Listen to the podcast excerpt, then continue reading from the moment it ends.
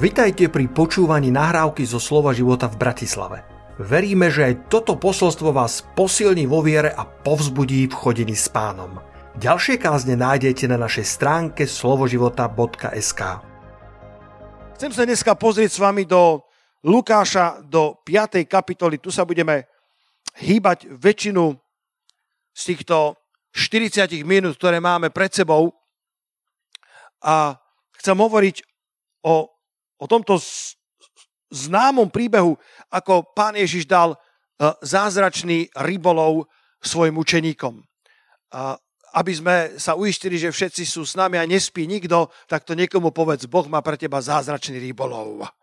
Zázračný úlovok, zázračný rybolov. Ale, ale neskončí v nejakej plitkej, e, v plitkom prehlasovaní o tom len, že sa nám bude dobre dariť, pretože E, pretože Biblia má akýsi recept, akúsi cestu na to.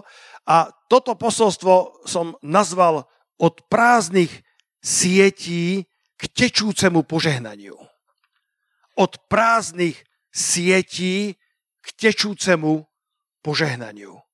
A vysvetlím na záver, e, čo som tým myslel. A ak to porozumiete, tak to bude pre mňa odmena, že som odovzdal slovo Božie dobre. Koľko z vás sa tešíte na Božie slovo? Nech viem. Sláva pánovi, dve tretiny sály. Dúfam, že aj tá ostatná bude požehnaná na konci. Haleluja. Možno niektorí potrebujú uzdravenie svojich rúk. Sláva Bohu za to. Amen. Ale Lukáš 5. kapitola od prázdnych sietí k tečúcemu požehnaniu. Ten príbeh začína v 5. kapitole, že učeníci pracovali celú noc a nič nechytili a čítame Poďme to od prvého verša v 5. kapitole Lukáša, aby sme videli celý kontext príbehu. A stalo sa, keď sa zástup na ňo valil a počúval slovo Božie a on stál vedľa Genezareckého jazera a videl dve lode, ktoré stáli na kraji jazera, z ktorých rybári boli zišli a prali siete. Som dneska uvidel Adama, že vchádza do zhromaždenia, tak som povedal, škoda Adam, že som ti nezavolal, že by si doniesol nejakú obrovskú sieť, aby sme mohli si na veky zapamätať, že dnes tu hovoríme o veľkom úlovku a o veľkom rybolove. Ale títo učeníci celú noc pracovali a nechytili ničo a prali siete. My žijeme dneska v takej dobe, že celkom nerozumieme, čo sa tým myslí, ale takto robievali, že aby znova siete boli pripravené na ďalší rybolov, tak tak eh, v istých intervaloch tí rybári tie siete čistili od všetkých tých chalúch alebo eh, eh, tých nánosov, ktoré tam zostali, alebo opravovali tie oká a museli ich tzv. prať. A oni ich prali smutní, pretože celú noc tá celonočná smena im neprinášala žiadne ovocie, ale boli znova pripravení na ďalší rybolov. Ak sa ti niečo nepodarilo, nezahod svoje siete, znova ich oper a priprav ich na ďalší úlovok. Ak sa ti niečo nepodarilo, ak si niekde zlyhal, tak eh, to neznamená, že máš, že máš zavesiť svoj, svoj, svoju rybárskú eseročku na klinec. Neznamená to, že máš zahodiť svoje siete. Znova ich oper. Winston Churchill povedal, je to chabý preklad toho originálu v Slovenčine, ale, ale takto by to znelo. Aj keby si prechádzal samotným peklom, prechádzaj ďalej. Aj keby si po anglicky going through hell, keep going. Aj keby si prechádzal ťažkou situáciou, kedy tvoje úsilie nemalo adekvátnu odozvu, keby tvoje úsilie, tvoja, tvoje modlitby, tvoja, tvoje sebavydanie, tvoje obete neprinášali bohatý úlovok, ktorý si očakával, keep going. Ďalej per svoje siete, ďalej pripravuj svoje siete na veľký úlovok. Učeníci boli frustrovaní, lebo ich celonočná smena im neprinášala žiadny úlovok. Urobili však dôležité rozhodnutia. Týmto začnem dnes ráno, eh, keď by si aj nemal bohatý úlovok, pretože môžu byť obdobia v našom živote, kedy nemáme vždy bohatý úlovok ale jednu vec ti môžem povedať slovom pánovým a to je bez ohľadu na tvoj bohatý alebo úbohý úlovok, pozvi Ježiša na svoju palubu. Pozvi Ježiša na svoju palubu. nech je tá paluba čokoľvek, či je to rodina, vzťahy, financie, tvoje zdravie, pozvi Ježiša na svoju prázdnu palubu. Tá paluba nemala ryby, pretože nič neulovili, ale čítame vo verši 3, že Ježiš nastúpil do jedného člna, ktorý patril Šimonovi a požiadal ho, aby trošku odrazil od brehu a potom si sadol a z člnu učil zástupy. Je lepšie mať prázdnu loďku s Ježišom na palube, ako mať loďku plnú rýb, ale bez Ježiša. Radšej mať, mať prázdnu palubu, možno bez úspechu, momentálneho štádia tvojho života, ale s Ježišom na palube, ako mať palubu plnú struhov a, a tých najvyberanejších rýb, ale nemal by si tam Ježiša. Lepšie mať Ježiša na palube, halleluja. Lepšie mať Ježiša so sebou vo svojom podnikaní, ako mať dočasný úspech, e, e, dočasné víťazstva, ale niekde v tom všetkom si Ježiša zabudol. Nehľadáme Ježiša len preto, aby sme získali bohatý úlovok. My nežijeme s pánom len preto, aby sa nám v živote darilo. Naša motivácia musí ísť oveľa hlbšie. My chceme ísť za Ježišom preto, lebo ho milujeme. My za ním nejdeme len preto, aby nám naplnil naše loďky šťastím a aby sme sa lepšie cítili, aby sme mali viac peňazí, aby sme mali viac kamarátov, viac lajkov na našich sociálnych sieťach, aby, aby sme lepšie vyzerali, aby sme boli o niečo zdravší naša motivácia ide oveľa hlbšie. My chceme ísť za Ježišom preto, lebo ho milujeme. My ho chceme nasledovať preto, lebo on stojí za to, aj keby nám už nikdy viac nepožehnal jediný bohatý úlovok. Moja káze dnes nie je o tom, možno sa ťa doma budú pýtať, o čom, o čom, o čom kázal pastor ako ten, ako ten americký prezident Kulič sa volal a, a bol taký menej zhovorčivý. A keď prichádza domov, tak sa ho manželka pýta, prichádza z bohoslužby domov, manželka sa ho pýta, o čom, e, alebo ako kázal kazateľ. On povedal, kazateľ kázal výborne. O čom kázal? O hriechu. A viete, ako ženy chcú viac, tak dobre, tak čo, čo hovoril? Akože chcem vedieť, čo hovoril a on sa pozrel a hovorí, myslím, že bol proti. myslím, že bol proti. Takže prezident Kulič to zhrnul do pár slov. Keď sa teba budú doma pýtať, o čom kázal farár, o čom kázal kazateľ, tak moje posolstvo dnes je o bohatom úlovku, ale nie je to primárne o tom, že Boh chce, aby si sa mal dobre. Toto, toto je síce pravda, toto je síce v kontexte písma, ale možno trošku na inú kázeň. Dnešné moje posolstvo je, nasleduj Ježiša bez ohľadu na bohatý úlovok. Nasleduj Ježiša bez ohľadu na to, ako sa ti darí. Pretože niekedy uctievame Ježiša len keď sa nám v živote darí. Ale čo keď prídu obdobia, kedy sa nám nebude dariť? Lebo môžu prísť obdobia, kedy nie všetko bude halelujácké. To je taký výraz sloboživoťácky. Nie všetko možno bude dokonalé, tak ako v živote učeníkov, hoci celú noc usilovne pracovali, nechytili ničoho. Frustrovaní na brehu jazera, na brehu Galilejského mora, prali svoje siete a vtedy sa k ním približuje Ježiš. Ježiš sa vždy pri, pri, približuje do našich frustrácií. Ježiš je vždycky blízko nás, keď sme niekde na brehu Galilejského mora a smutku perieme svoje siete. Že povieme, páni, nevyšlo mi to, ale som znova pripravený. Páni, neviem, čo so životom, ale som pripravený, aby som znova rozhodil svoje siete a Ježiš je vždy pri tebe, len ho pozvi na svoju palubu. Len ho pozvi do svojho manželstva. Len ho pozvi do svojich kríz. On s radosťou príde a dotkne sa ťa viacej, ako by si dokázal očakávať. Ako by si dokázal snívať. Evangelista Lukáš hneď na ako druhý príbeh v tejto 5. kapitole v 12. verši nám hovorí príbeh o uzdravení malomocného a tu čítame, keď bol Ježiš v ktorom si meste, objavil sa pred ním človek s pokročilým malomocenstvom. Alebo roháčkou preklad hovorí, že to bol človek, ktorý bol plný malomocenstva. Nebol to len ťažký prípad, nebol to len malomocný, ale mal pokročilé štádium. Bol plný malomocenstva. A povedal, pane, ak chceš, môžeš ma očistiť. len čo zazrel Ježiša, padol na svoju tvár a prosilo, pane, ak chceš, môžeš ma očistiť. On vystrel svoju ruku a dotkol sa ho. A povedal, chcem, buď čistý a malomocenstvo z neho hneď odišlo. Hneď zmizlo. Povedzme haleluja na to. Hneď od neho odišlo malomocenstvo. Všimni si, Ježiš to neurobil z povzdialia profesorsky, že by, že by to urobil len tak, eh, len tak eh, na diálku. Ježiš sa priblížil k tomu malomocnému a dotkol sa ho. Ježiš položil svoju ruku do tých hnisavých rán a uzdravil ho z jeho malomocenstva. Pozvi Ježiša do svojho života, na svoju palubu, bez ohľadu na pokročilé štádium svojho malomocenstva. Bez ohľadu na pokročilé štádium svojho neúlovku, svoje prázdne loďky. On je pripravený prísť a byť pohnutý milosedenstvom nad tebou.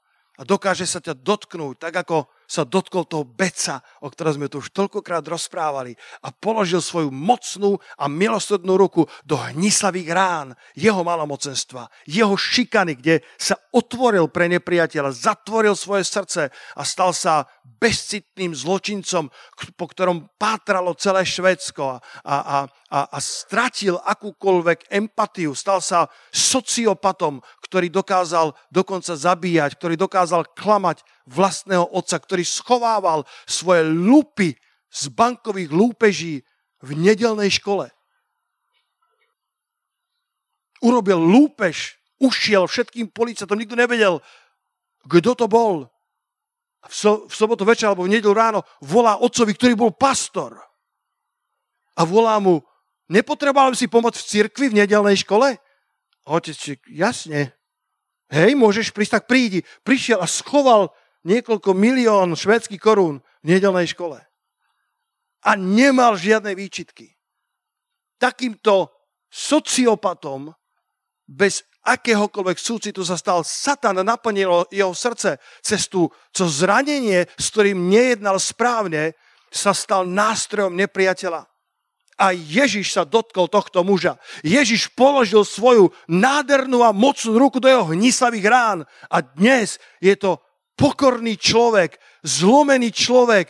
Ešte mi to hovorili lídry zo švedského zboru, že tento bývalý najhľadanejší zločinec celého Švedska a keď prichádzal na summit, tak volal niektorým z nich, hovorí, tu je Bec, prišiel som na konferenciu, hlásim sa, som tu na čas, o chvíľku som tam. Ďakujem vám.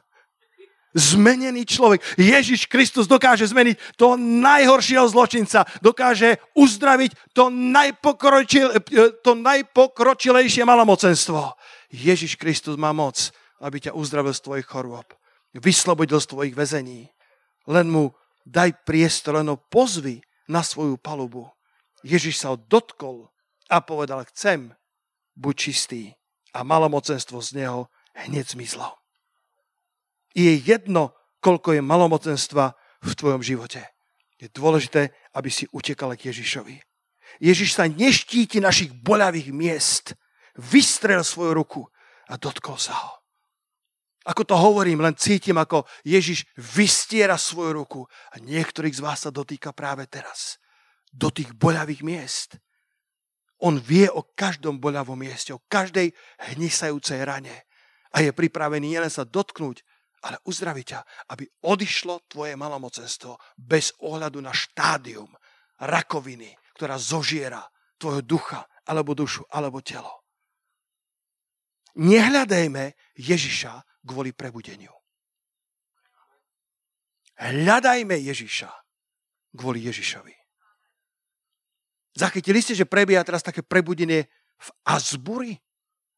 Tá univerzita v Amerike, ktorá bola založená v roku 1890 prebudeneckým metodistickým kazateľom a, a už má v histórii niekoľko prebudení v roku 1970 tam mali prebudenie uh, hippies, sa ľudia začali obracať niekoľko mesiacov, uh, boli modlitby a, a stá tisíce ľudí prešli zhromaždeniami uh, tejto, tejto americkej univerzity, ktorá má, myslím, 1800 študentov.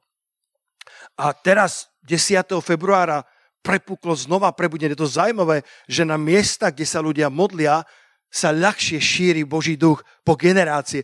Haleluja, poďme takto pripraviť Slovensko, poďme takto pripraviť Bratislavu, poďme takto pripraviť naše rodiny, aby bolo ľahké pre Svetého Ducha prísť na naše paluby, aby to bolo miesto premodlené vďaka Bohu za Tomášikovú 30. Ja viem, že by sme chceli väčšie priestory, lebo už nám nestačia, ale vďaka Bohu, tu sa dejú neustále modlitby. Niekedy tu pastor pracuje, akože ja, a potom sa prechádzam, prechádzam týmito miestami a modlím sa za každú stoličku. Ty možno prídeš so svojimi starostiami, možno prídeš so svojimi bojmi a zápasmi a sadneš si tu na stoličku a zrazu úúú, pretože niekto sa tu modlil 10, 11 rokov, čo sme tu. Toto sú premodlené priestory. Nech sú naše rodiny premodleným miestom, tak ako Augsbury, aby tam Svetý Duch ľahko prichádzal z generácie na generáciu a nech naše deti a nech naše vnúčatá vykonajú ešte viacej ako naša generácia. Nech sú naše stropy pre nich iba odrazovým mostíkom.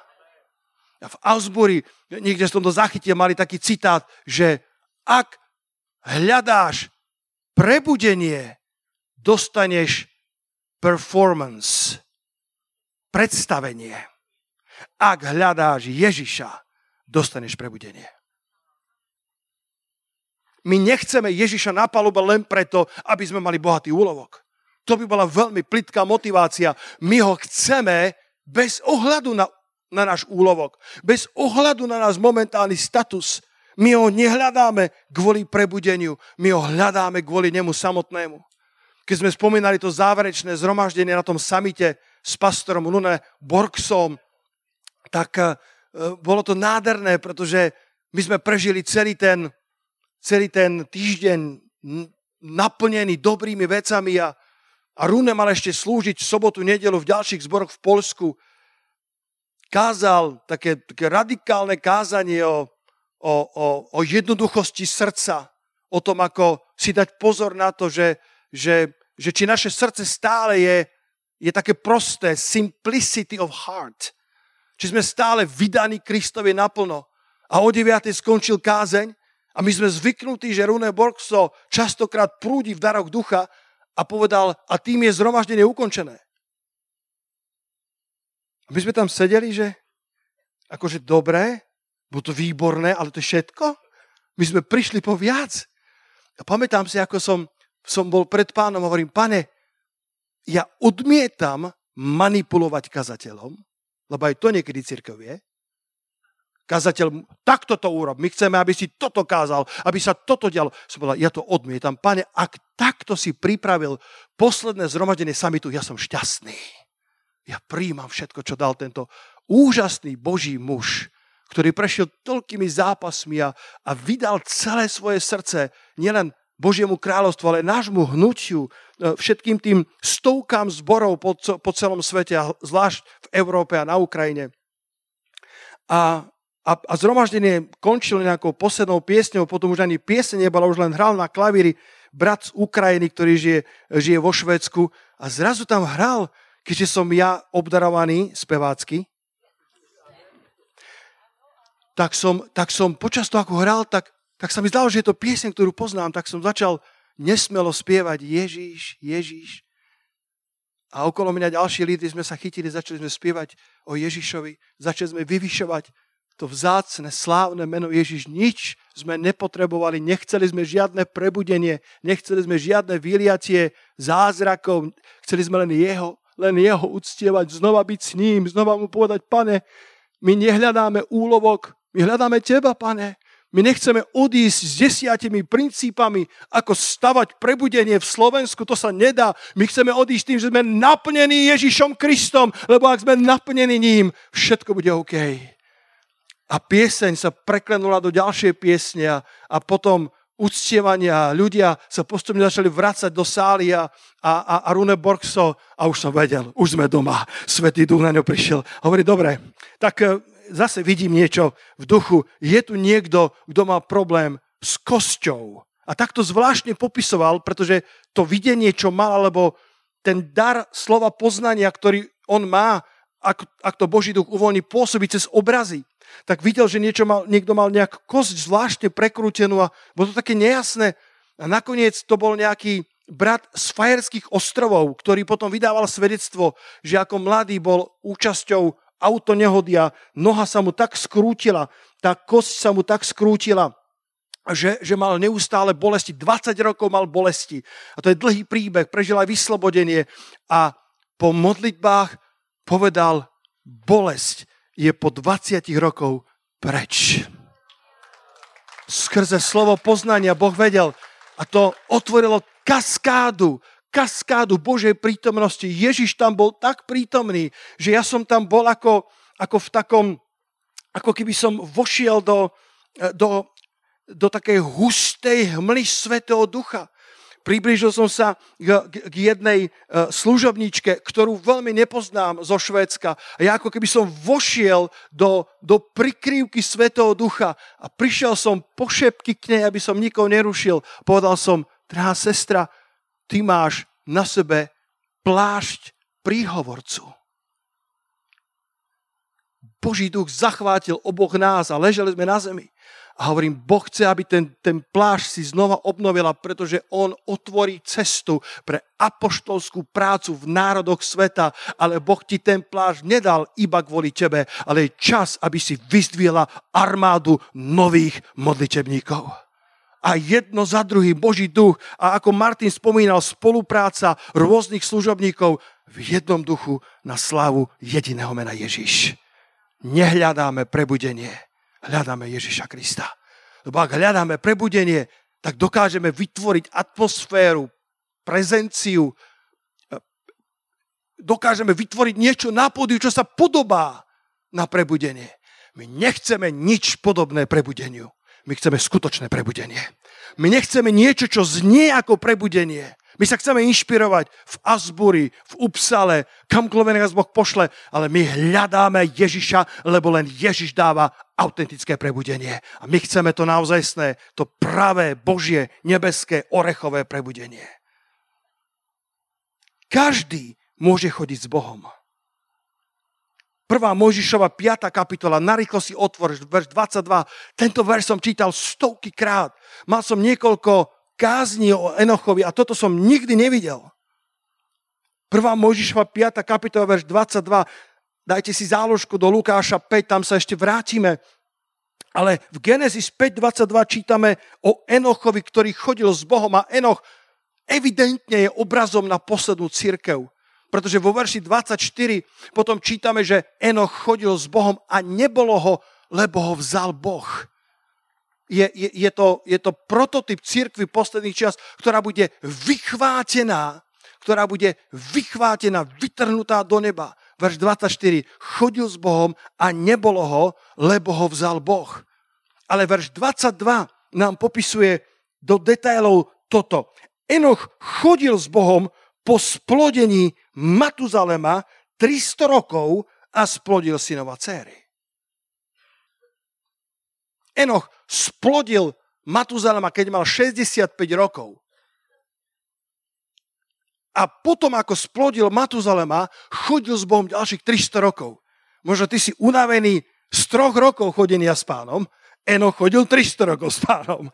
A bolo to lepšie a lepšie lepšie, až prišiel do bodu, kedy bol tak blízko Otcovi, bol tak blízko Bohu. Aj ty, aj ja môžeme byť blízko Bohu. Bol tak blízko Bohu, že, že Otec hovorí, že tak ako tam ťa nechám, alebo ideš ku mne, akože už si mi bližšie, ako si k tejto zemi, tak po domov a zobralo do neba. Takto blízko chodil Enok s Bohom. Ale čítame, že splodil Matuzalema a potom mal synova céry. Ale kľúčovým synom bol Matuzalem.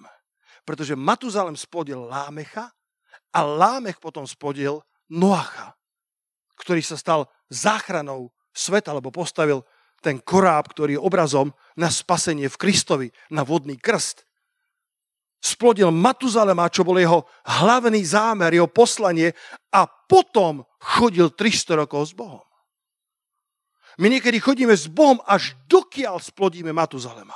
Lebo potrebujeme Boha na to. Ale moja myšlienka je, je čas, aby sme chodili s Bohom nie preto, aby nás požehnal, ale preto, že ho milujeme. splodil to, čo mal. Narodil sa Matuzalem, ten zaslúbený syn, ak mi tak dovolíte povedať, cez ktorého išla línia spasenia sveta. Lámech, Noach, Koráb.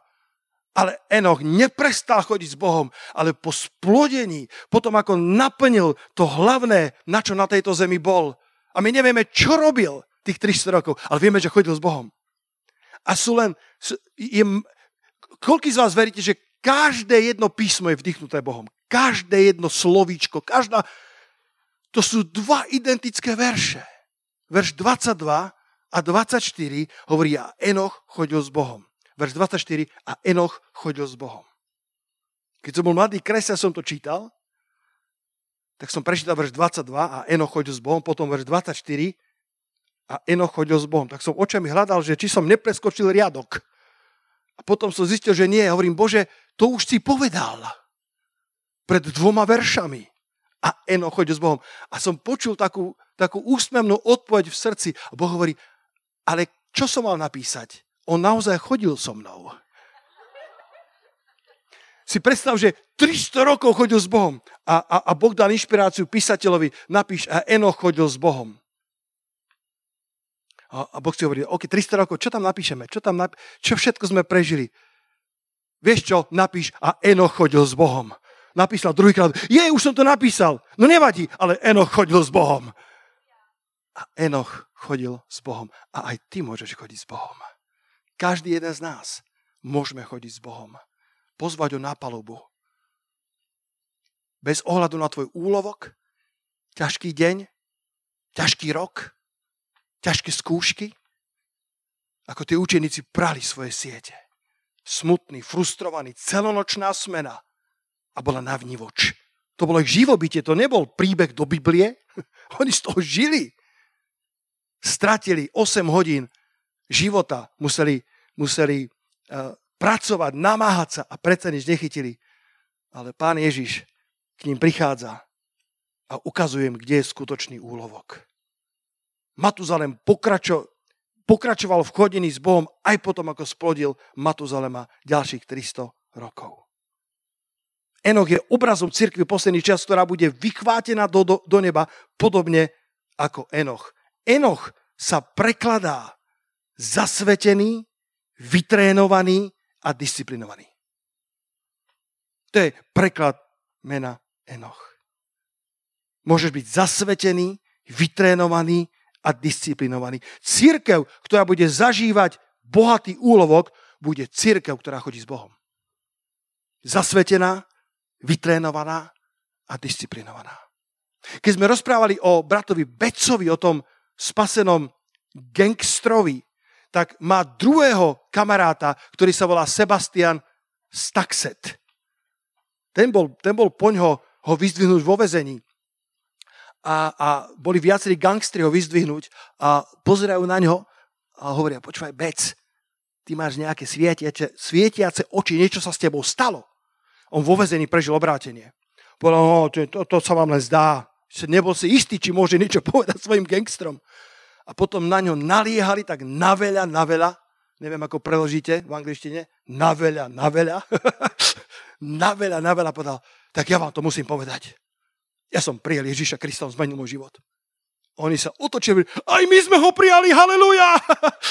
Aj my sme ho prijali pred pár týždňami, ako keby Boh robil také prebudenie medzi týmito gangstrami. A Sebastian Staxet je zároveň reper, ktorý je možno niečo ako rytmus na Slovensku. Predstavte si, keby sa rytmus obrátil. Pozeráte na mňa, ako keby ste nevedeli, kto je rytmus. Sú ešte lepší, OK. Predstav si, že by sa obrátil niekto, kto je takto, takto viehlasný alebo takto známy, tak Sebastian Staxet je, je vysokou, hlavnou, žiariacou hviezdou na švedskom hudobnom nebi. On sa obrátil a dnes spieva o Kristovi a, a privádza, privádza mnohých ku, ku Ježišovi. A mi hovorili služobníci e, zo Švedska, že títo, títo mladí obrátenci, že to je, to je neuveriteľné, že oni sú tak rýchli počuť Boha. Majú také prosté, jednoduché srdce. Pred rokom prišiel za nimi, lebo oni ho mentorujú, čo je tiež dôležité, aby mali títo novoobrátenci niekoho, kto sa o nich duchovne stará. Karl Gustav Severin špeciálne je mentorom pre týchto gangstrov bývalých. Si viem predstaviť, hovorí, dneska mi, dneska mi jeden z nich volal dvakrát. Mali sme rozhovor a učil som o Božie slovo. A tento Sebastian Staxet prišiel za ním a hovorí, bratia, pán Ježiš ko mne prehovoril, že mám zakúpiť stan pre 4 tisíc ľudí a budeme evangelizovať. A bratia hovoria, Sebastian, stany už dneska nefungujú. A Sebastian, viem, to nikdy nikto neurobil, ale, ale tak mi pán povedal. A oni, Sebastian, po celé 10 ročia stany fungovali. Jakže to nikto neurobil? Celé prebudenie v Amerike bolo postavené na tom, že ľudia postavili stan a kázali Krista. On nemal šajnu o tom. Oni, nie, aj, aj tak mi to Boh povedal. Dobre, zakúp, ale nikto ti tam nepríde. Tak zakúpili stan pre 4 tisíc ľudí. Zakúpil 4 tisíc stoličiek. Postavili ho v lete vo Švédsku, sofistikovanom, kde ľudia sú zvyknutí na high-tech haly po 4 dní, každý večer do posledného miesta. 4 tisíc ľudí bolo na všetkých zhromaždeniach a Boh zachraňoval po tisícoch mladú generáciu. Dajme potles pánovi za to. Halelúja. Ako? A postavili to aj v meste Pea Svensona, Sávche, ktorá má 5000 alebo 6000 obyvateľov a, a a v tom meste 4 tisíc ľudí prišlo do stanu. Pretože jeden mladý muž počul od Boha a urobil niečo, čo vyzeralo bláznivo, ale Boh mu to ukázal, pozval ho na palubu a on naplnil jeho siete hojnosti. Na záver, Lukáš, prvá kapitola, verše 5 až 7. Ešte, ešte mi dajte posledných 7-8 minút. Lukáš, prvá kapitola, verše 5 až 7, za dní judského kráľa Herodesa žil istý kňaz menom Zachariáš z Abiášovej kňažskej triedy. Jeho manželka bola z Aronových dcer a volala sa Alžbeta. Obaja boli spravodliví pred Bohom, bezúhonne si počínali podľa pánových príkazov a ustanovení. Nemali však deti, lebo Alžbeta bola neplodná a obaja už boli v pokročilom veku. Ich paluba bola prázdna ak je tvoja paluba prázdna, tvoje srdcia ešte stále môžu zostávať plné. Obaja boli spravodliví pred Bohom a bezúhonne si počínali podľa pánových príkazov a ustanovení. Ich paluba bola prázdna, ich lono bolo nefunkčné, Alžbeta bola neplodná. Už bolo dávno za kvitnúcim vekom, kedy by mohla vôbec počať, nie to ešte donosiť zdravé dieťa, ale ich srdcia zostávali plné, zostávali bezúhonní pred pánovou tvárou, spravodliví vo všetkom. Počúvate ma dobre, bratia a sestry, ak je tvoja paluba prázdna, ak tvoje siete sú prázdne, ešte stále tvoje srdce môže zostávať plné vďačnosti pánovi. Ešte stále môžeš povedať, a ja aj tak zostanem bezúhonný pred mojim pánom, lebo neexistuje, aby si zostal verný pánovi a tvoja paluba zostala dlhodobo prázdna. Neexistuje, aby si zostal bezúhonný pre, pred pánovou tvárou dlhodobo, aby tvoje siete neboli naplnené bohatým úlovkom. Môže sa stať, že na istý čas môžeš mať zavreté lono a ešte to neznamená, že nechodíš s pánom. Ale dlhodobo, ak budeš chodiť verne s pánom, tvoje lono sa otvorí. A možno, že nosíš niečo veľké pod srdcom. Koľký z vás viete, koho Alžbeta nakoniec nosila pod srdcom. Jána Krstiteľ. Keď sa narodil, tak povedal, povedal, povedal aniel, bude to veľkou radosťou a plesaním pre vás, pre všetkých ostatných ľudí a ten, kto sa narodí, bude veľký pred pánom. Povedzte, veľký pred pánom. Povedzte ešte raz, veľký pred pánom.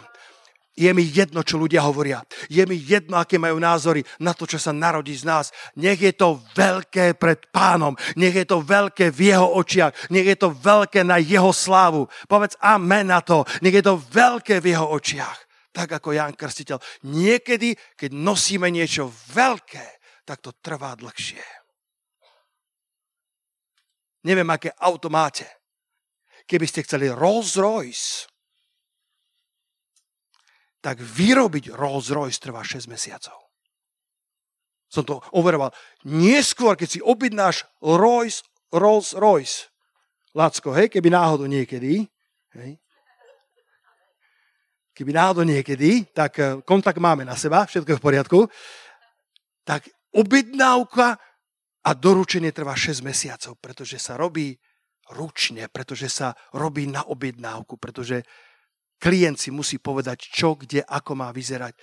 Niečo kvalitné niekedy trvá oveľa dlhšie. Žiadna pásová výroba. Nech nám Boh dá Jánov krstiteľov. Nech nám Boh dá niečo, čo bude veľké pred pánom. Keď mal pán Ježiš pred sebou ten zástup 5000 mužov, 15 tisíc ľudí, aby ich nasítila, v rukách mal len 5 chlebov a dve rybičky. Čítame v Jánovi 6.11. Ježiš vzal chleby a poďakujúc rozdával učeníkom. Niekedy zabúdame na to malé slovičko poďakujúc. Ježiš vzal to málo, čo mal, pozrel sa na ten obrovský zástup, potom sa pozrel na to málo, čo mal, potom sa pozrel na ten obrovský zástup a zase sa pozrel na to málo, čo mal. A Matúš 14. kapitola, verš 19 dodáva ešte túto malú ingredienciu vzhliadnúť do neba poďakujúc, vzhliadnúť do neba. Niekedy, keď pozeráš pred seba a vidíš tie potreby a pozeráš do svojich rúk a vidíš to málo, čo máš, tak je najvyšší čas, aby si pozrúc hore do neba poďakoval, pretože tak príde hojný úlovok a zaopatrenie v hojnosti od hospodina. Halelujá! Poďme dať potles pánovi za to. Amen. Vzhliadnúc do neba. Poďakujúc, vzhliadol do neba. Luky, Lacko, dajte na obrazovku túto obrovskú múdrosť. Smútok pozerá dozadu. Starosti sa obzerajú dookola. Ale viera pozerá hore. Smútok alebo regret, ľútosť, ako, ako inak to mohlo byť, ako lepšie to mohlo byť, pozera stále dozadu. Vy, ktorí ste vodiči, tak viete, že tu a tam sa treba pozrieť do spätného zrkadla, ale ak chceš ísť dopredu, nemôžeš celý čas pozerať do spätného zrkadla. Smutok pozerá dozadu. Starosti sa obzerajú v panike okolo seba, ale viera pozerá hore. Viera pozerá hore. Náš pán videl obrovské potreby a malé zaopatrenie. A potom pozrel hore. Poďakujúc, rozdával svojim učeníkom a nasítili celý zástup. A zostalo 12 košov. Halelúja. Jan Krstiteľ prinesie radosť a plesanie tebe. Mnohí sa budú radovať jeho narodeniu.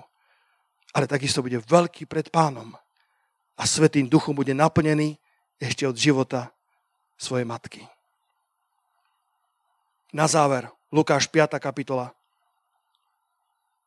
Keď dokončil, povedal Šimonovi, keď pán Ježiš dokončil vyučovanie, povedal Šimonovi, zatiahni na hlbinu a spustite siete na lov. A Šimon mu odpovedal, učiteľu, celú noc sme sa namáhali a nič sme nechytili, ale na tvoj slovo spustím siete. Bratia, sestry, na tvoj slovo spustíme siete. Poďme čakať na jeho slovo. Poďme byť verní, bezúhonní ako Alžbeta a Zachariáš, aj keby naše siete boli prázdne alebo poloprázdne. A na jeho slovo, na jeho inštrukcie spustíme siete. A len, čo tak urobili, chytili veľké množstvo rýb, až sa im trhala ich sieť. Až sa im trhali ich siete. Ich úlovok bol taký bohatý, že museli zavolať na vedľajšiu loďku, lebo ich vlastná sa potápala a ich siete sa trhali. Verš 8. Preto dali znamenie spoločníkom, partnerom v druhom čine. Veľa prekladov hovorí partnerom. Ďaká Bohu za partnerov vo viere. Povedz slovi, si môjim partnerom vo viere, môjim partnerom v rybolove. Dali znamenie spoločníkom, partnerom v druhom člene, aby im prišli pomôcť. Tí prišli a naplnili ubačony, takže sa až ponárali. A tu prichádzam k záverečnej myšlienke tečúce požehnanie. Od prázdnych sietí ku tečúcemu požehnaniu. Nech sa naše požehnania stanú požehnaniami pre ďalších partnerov v službe. Keď ťa pán požehná, buď štedrého srdca. nestane sa iba rezervoárom požehnania, lebo apoštol Jakub vyčíta bohatým ľuďom. Jakub 5.3. Tento verš ma úplne odrovnal včera v noci. Nahromadili si pokladov na posledné dni. A my dobre vieme, že Boh nič nemá proti bohatstvu. Pretože 1. Timotovi 6, 18 hovorí, alebo 17, že bohatým v terajšom veku prikazuj, terajšom veku, to znamená vo veciach tohto sveta, prikazuj nie, aby rozdali majetok, bohatým v terajšom veku prikazuj, aby neboli vysokomyselní. Aby sa nenadiali na neistotu bohatstva, a toto mám rád, ale mali nádej na živého Boha. Bratia a sestry, my máme živého Boha, ktorý počuje naše modlitby, ktorý je pripravený pomôcť. Prečo by sme sa mali nadiať na neistotu bohatstva, neistotu slávy, na neistotu počtu lajkov, na neistotu popularity, na neistotu toho, že jedného dňa ťa vynášajú na rukách a kričia Hosana, len aby na druhý deň ten istý zástup kričal ukrižuj, ukrižuj. Tá neistota bohatstva môže zastúpať kategóriu neistota všetkého, čo sa dá chytiť, ohmatať, čo má originál v tomto svete.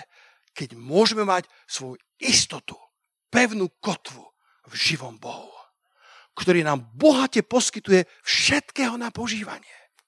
Boh nemá nič proti bohatstvu. Nepovedal bohatým v terajšom veku, rozdajte majetok. Len keď ho máte, dajte pozor, aby vám to nestúplo do hlavy. Ja som dôležitejší v tejto cirkvi, lebo viac dávam do zbierky. A to si kde čítal? Ak dávaš viac do zbierky, pravdepodobne dávaš len preto, že ťa pán poženal viacej, alebo tvoje srdce ťa k tomu pohlo a Boh sa o teba kráľovsky postará. Ale nebuď vysokomyselný. Nemyslí si o sebe viacej, lebo niekto dáva menej, niekto má nižší sociálny status. Nie, nie, nie. Toto nás Biblia neučí, že je v tomto rozdiel. A Jakub to, čo vyčíta, ešte raz to poviem, v Jakubovi v 5. kapitole, verš 3, vyčíta bohatým, že nahromadili to bohatstvo na posledné dni. A preto som nazval túto kázeň od prázdnych sietí ku tečúcemu požehnaniu. Ak ťa Boh požehnal finančne, duchovnými darmi, ak ťa požehnal akýmkoľvek darom, nech sú tvoje poklady tečúcimi pokladmi. Nech to teče z teba. Nech je tvoje požehnanie požehnaním pre mnohých ľudí. Nech sú požehnania, ktoré si prijal od pána, požehnaniami pre ľudí okolo teba.